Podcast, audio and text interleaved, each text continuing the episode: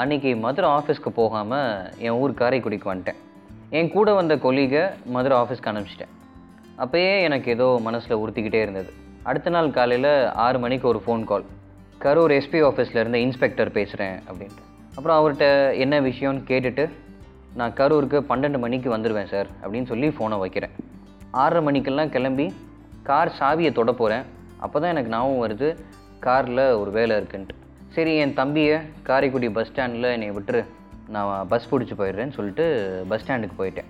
Bus ஸ்டாண்டில் ஒரு Trichy bus நிற்கிது ஏன்னா கரூருக்கு போகணுன்னா திருச்சி வழியாக தான் வந்து போகணும். திருச்சி பஸ்ஸு ஒன் டூ த்ரீன்னு இருக்குது அதாவது காரைக்குடி ஒரு ஸ்டாப் புதுக்கோட்டை ஒரு ஸ்டாப் திருச்சி ஒரு ஸ்டாப் ஒரு பதினஞ்சு நிமிஷம் கழித்து காரைக்குடியிலேருந்து பஸ் கிளம்பிருச்சு.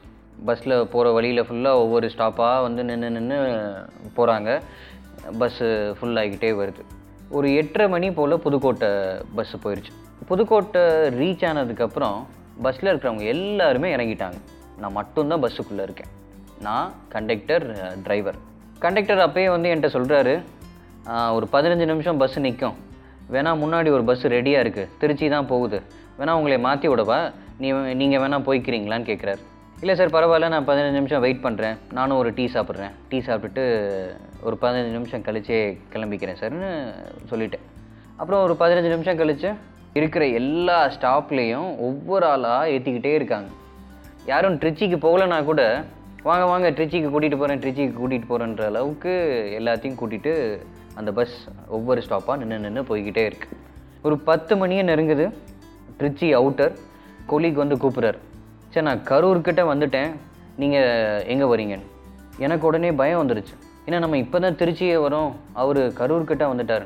நீங்கள் அங்கேயே வெயிட் பண்ணுங்கள் நான் ஒரு பன்னெண்டு மணிக்குள்ளே கரூருக்கு வந்துடுவேன்னு சொல்லி ஃபோனை வைக்கிறேன். திருச்சி பைபாஸ் சிட்டிக்கு முன்னாடியே நான் வந்து இறங்கிட்டேன்.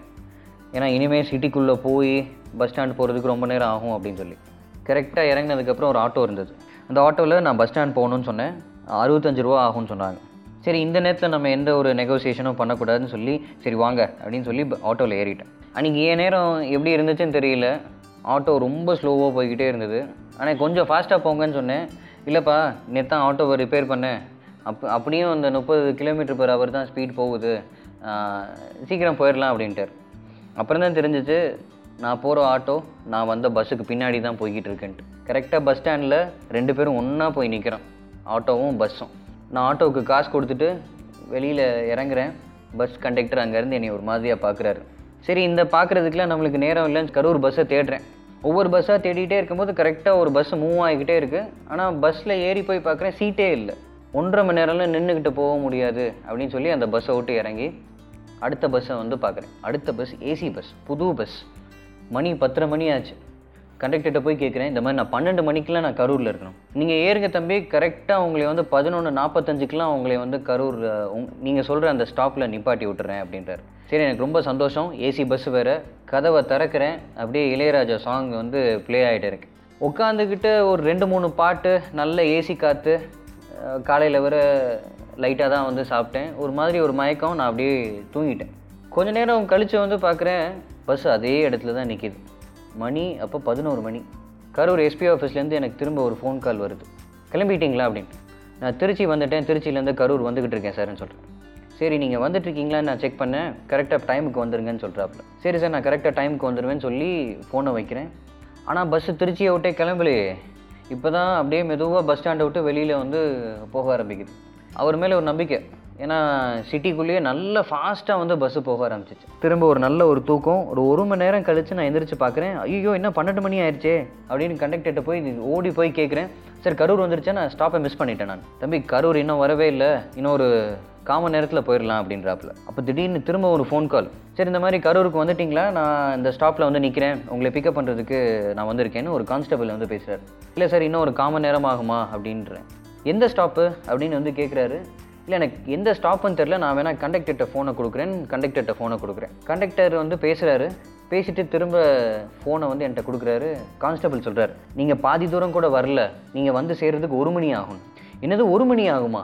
அப்படின்னு ஃபோனை வச்சுட்டு கண்டக்டர்கிட்ட கேட்குறேன் என்ன சார் காம நேரத்தில் நம்ம கரூருக்கு போயிடலான்றீங்க ஒரு மணி ஆகும்னு அங்கே இன்னொருத்தர் சொல்கிறாரு அப்படின்னு. இல்லை தம்பி நடுவில் ஒரு கோயில் ஊர்வலம் அதனால் நம்மளால் கரெக்டான டயத்துக்கு போக முடியல. நீங்கள் உட்காருங்க நான் எப்படியாவது நான் உங்களை பன்னெண்டரைக்காவது வந்து கரூரில் கொண்டு போய் சேர்த்துருப்பேன் அப்படின்றாப்புல என்ன பண்ணுறதுன்னு ஒன்றும் தெரியவே இல்லை. நடுவில் போய் இறங்கி இன்னொரு பஸ்ஸை பிடிச்சா அது அதுக்கு மேலே ஸ்லோவாக போச்சு நான் என்ன பண்ணுறதுன்னு தெரியாமல் நான் அப்படியே உட்காந்துருக்கேன் ஒரு அஞ்சு நிமிஷம் கழிச்சு திரும்ப ஒரு ஃபோன் கால் வருது. சரி என்ன சார்? கான்ஸ்டபிள் சொல்கிறாரு நீங்கள் இன்னும் பாதி தூரம் கூட வரலையா? அப்படின்ட்டு. ஆமாம் சார் நடுவில் ஏதோ ஒரு கோயில் ஊர்வலமாம். நீங்கள் எத்தனை மணிக்கு சார் கிளம்புனீங்க? அப்படின்னு. இல்லை சார் நான் பத்து மணிக்கெலாம் கிளம்பிட்டேன். பத்து மணிக்கெலாம் கிளம்புனா இந்நேரம் பன்னெண்டு மணிக்கெலாம் கரூருக்கு வந்துடலாமே சார். நீங்கள் என்ன சார்? எத்தனை மணிக்கு கிளம்புனீங்கன்னு திரும்பவும் கேட்குறாரு இல்லை சார் நான் நிஜமாவே பத்து மணிக்கு தான் கிளம்புனேன். பஸ் நடுவில் எங்கேயோ டிராஃபிக் ஜாம் ஆயிடுச்சு சார். சரி நீங்கள் வந்து கரூர் வரைக்கும் வர வேணாம். அதுக்கு முன்னாடி ஒரு ஸ்டாப் இருக்குது அந்த ஸ்டாப்பில் இறங்குங்க. நான் கான்ஸ்டபிள் அங்கே வர சொல்கிறேன் நீங்கள் வந்துருங்க சார் சீக்கிரமா அப்படின்றப்ப சரி என்னடா இப்படி ஆயிடுச்சு அப்படின்னு சொல்லிட்டு நான் அங்கே வந்து உட்காந்துருக்கேன் பன்னெண்டு ஐம்பது ஆகும்போது அந்த ஸ்டாப் வந்துருச்சு. இறங்கினோன்னே கான்ஸ்டபிள் நின்னார். கான்ஸ்டபிள்கிட்ட நான் தான் அமர்நாத் சார் அப்படின்னோன்னே சரி வாங்க. பைக்கில் ஏறுங்க அப்படின்னு சொல்லி பைக்கில் ஏறுறேன். பைக்கில் ஏறி போக ஆரம்பிக்கிறோம். என் கோலிக்கு வந்து கூப்பிட்றாரு சார் எங்கே சார் இருக்கீங்க? அப்படின்னு. கரூருக்கு முன்னாடி ஒரு ஸ்டாப்பில் இறங்கிட்டேன். கான்ஸ்டபிள் என்னை பிக்கப் பண்ணிட்டார். நான் வந்துக்கிட்டே இருக்கேன். ஐயோ என்னால் இங்கே சமாளிக்க முடியல சார். எல்லாருமே உங்களை கேட்க ஆரம்பிச்சிடுறாங்க அப்படின்றார். இல்லை நீங்கள் ஏதாவது சொல்லி சமாளிச்சிருங்க நான் வந்துக்கிட்டே இருக்கேன் அப்படின்றேன். அப்புறம் அவர் கான்ஸ்டபிள்கிட்ட கேட்குறேன் இங்கேருந்து எவ்வளோ தூரம்? அப்படின்னு. இல்லை ஒரு பத்து நிமிஷத்தில் நம்ம போயிடலாம் அப்படின்னு. ஸோ நான் கொலிகிட்ட சொல்கிறேன் நான் பத்து நிமிஷத்தில் வந்துடுவேன் இப்படியாவது பேசி சமாளிச்சுட்டே இருங்க நான் வந்துக்கிட்டே இருக்கேன் அப்படின்றேன். டுவெல்த் எக்ஸாம் எழுதிட்டு அந்த ரிசல்ட்டுக்கு வெயிட் பண்ண மாதிரி ஒரு பயம். என்ன பண்ண போகிறோம் பன்னெண்டு மணிக்கு நம்ம வர சொல்லியிருந்தாங்க பன்னெண்டு மணிக்கு நம்ம போகலை ஒரு மணி ஆகுது பைக் வேறு ஸ்லோவாக ஓட்டிகிட்டு போகிறாரு கான்ஸ்டபிள் நம்ம இவர்கிட்ட வந்து ஃபாஸ்ட்டாக போக சொல்லலாமா? என்ன சொல்லலாம்? ஏது? அப்படி இப்படின்னு ஒரே குழப்பம். அந்த நேரத்தில் பத்து நிமிஷத்தில் அந்த இடத்துல போய் சேர்ந்துட்டோம்.